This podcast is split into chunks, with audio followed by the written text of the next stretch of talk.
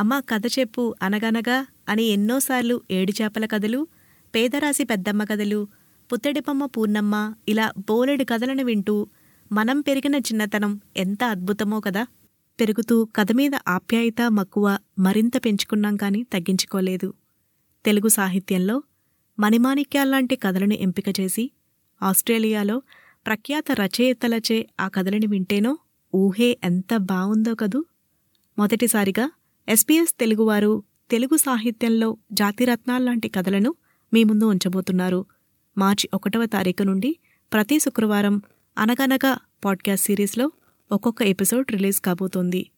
తప్పకుండా వినండి.